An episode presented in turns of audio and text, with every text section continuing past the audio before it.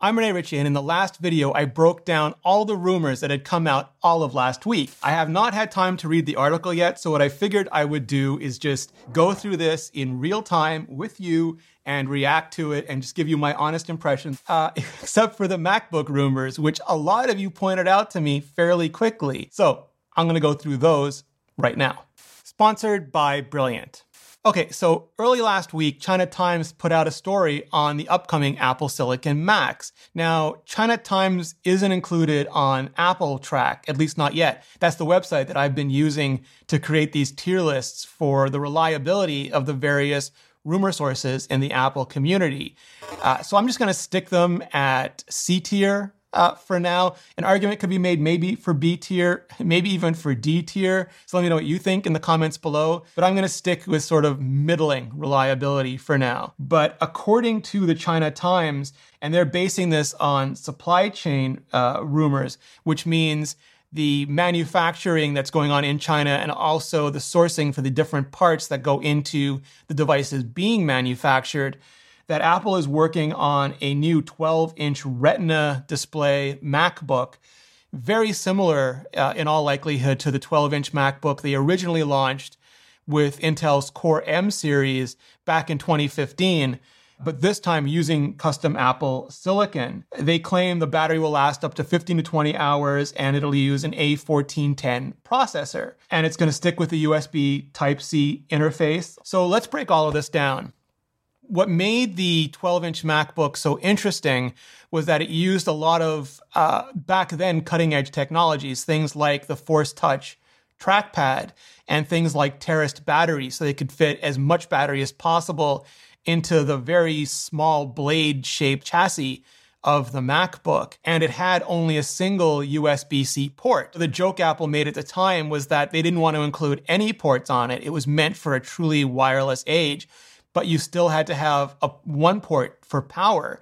And that since you had to have one port, it might as well be as multifunctional a port as possible. And it was one of the first devices, if not the first device, to use USB C, which allowed it to do power delivery as well as data transfer. And so it had that one port to rule them all. Although one would hope it'd be upgraded to USB 4 and, if not Thunderbolt 3, all the way to Thunderbolt 4 at this point. As to the A14X, that assumes that Apple is doing the A14 this year for the iPhone, which is one of the safest assumptions to make in the business, but that they're also going to do an A14X variant for uh, which would normally go into an iPad Pro. The X means extra graphics cores, extra GPUs.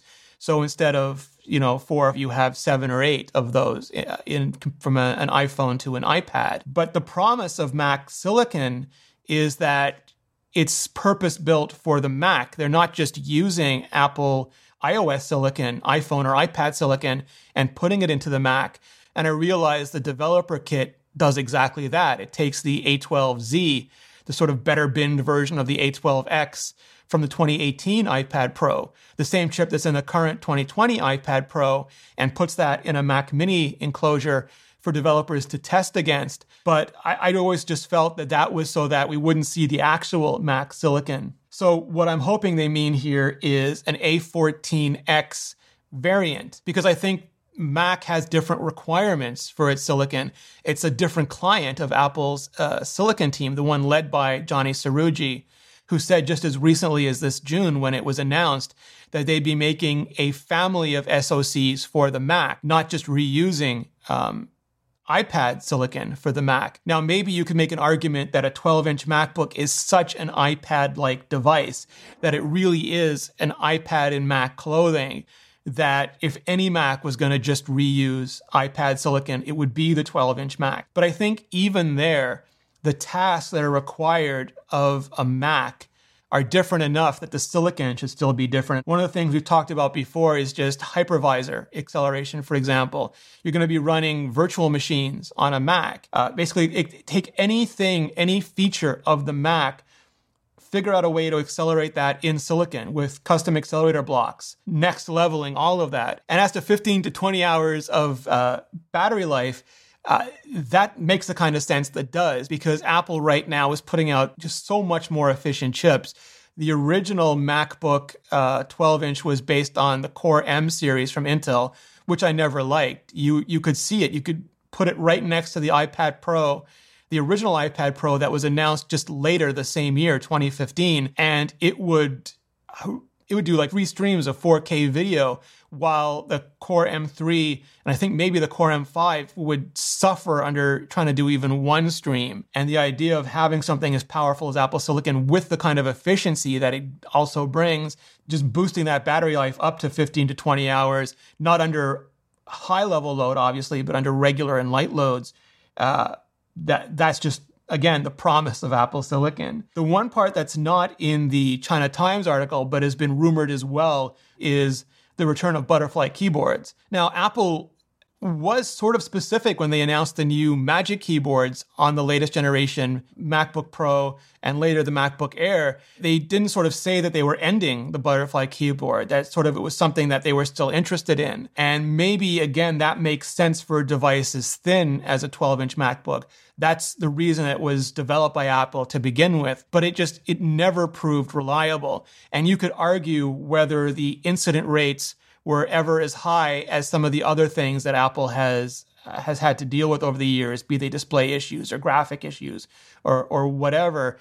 But the the sentiment around it on social media, in in general media, it just kept getting higher and higher and higher and Apple tried fixing it. There was a second generation, a third generation. They put membranes in, and it did, it worked to some extent. The failure rates went down and down every year, but the sentiment didn't change. And it's hard to see anyone just accepting a butterfly keyboard anymore, not without Apple putting the same sorts of extended warranties in place immediately on launch that they were doing to sort of take the, the anxiety out of people buying the last couple generations of butterfly keyboards. And yes, there's a redemptive arc here where some engineers inside Apple probably want an opportunity to say, see, we were right about this keyboard. We can make it every bit as reliable as the Magic keyboard. We just need one more shot at it. And I just don't think it's worth it. I don't think it's worth putting Apple customers through that level of uncertainty again, given everything that's happened so far,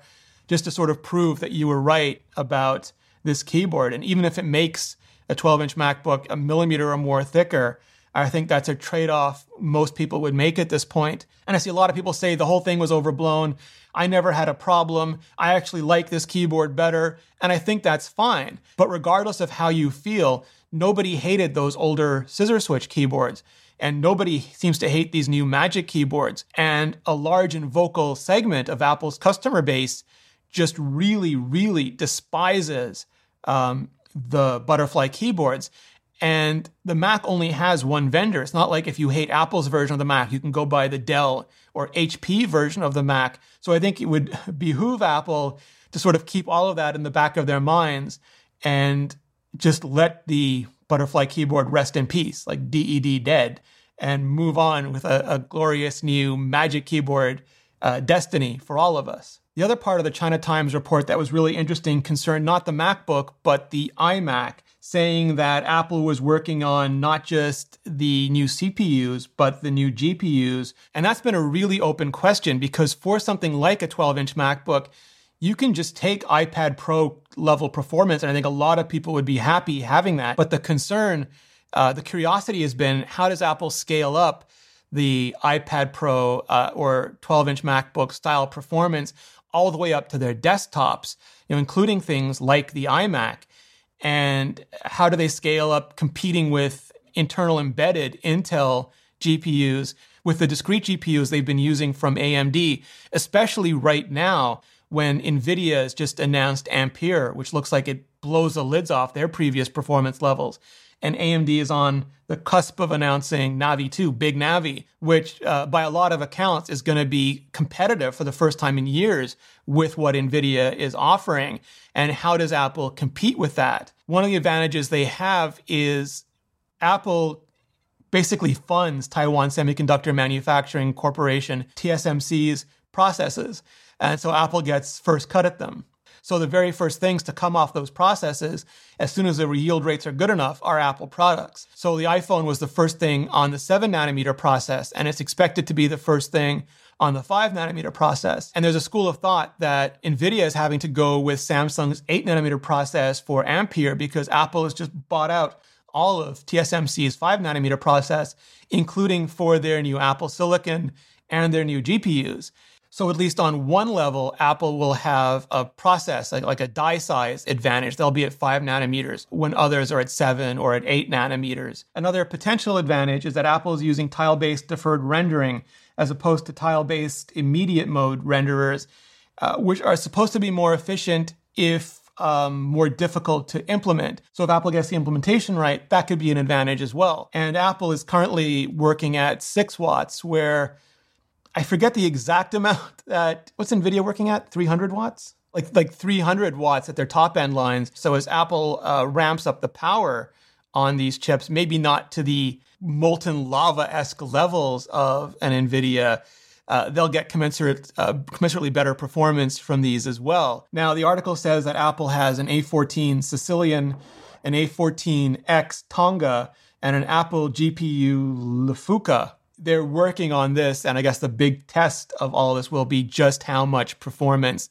they get out of these chips for an iMac because the 12 inch MacBook is still competing with Intel Y series and embedded. And even the 13 inch MacBook Pro, it's still only competing there with embedded graphics as well, which is maybe an easier target for the first systems that come out. But with the iMac, it's going to be competing with the Intel one that Apple just announced which has the latest Intel chipset. You know, it has the 10th generation chipset in it. And not Navi 2, but it has Navi 1 and AMD graphics, which I think betrays a certain level of confidence from the Apple Silicon team because that's a much higher benchmark uh, for them to compete with than if they had just left the old iMac on the market one more year or so. I'm okay with that because it turns out you can actually put a number on how much you don't know. And when you learn something new, you can change your beliefs about what you know.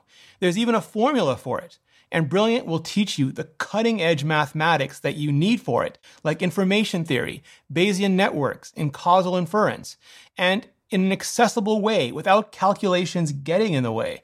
Just an emphasis on applying these ideas to deal with the uncertainty in all of our lives right now. Brilliant's a website and app with over 60 interactive courses in math, science, and computer science, logic and deduction, physics, quantum mechanics, game theory, cryptocurrency, so much more. The courses are laid out like a story and broken down into pieces so that you can tackle them just a little bit at a time. And there are no tests, no grades. Just pick a course based on what you're interested in and get started. And if you make a mistake, who cares? Just check out the explanations to learn more. Go to brilliant.org slash Rene Ritchie and sign up for free. Just click on the link in the description or go to brilliant.org slash Rene Ritchie and the first 200 of you can also level up with 20% off the annual premium subscription. And clicking on the link really helps out the channel. For much more on Apple Silicon Macs, just check out the playlist above. I break down every possible Apple Silicon Mac and what we can expect from each and every one of them. Just click the playlist above and I'll see you next video.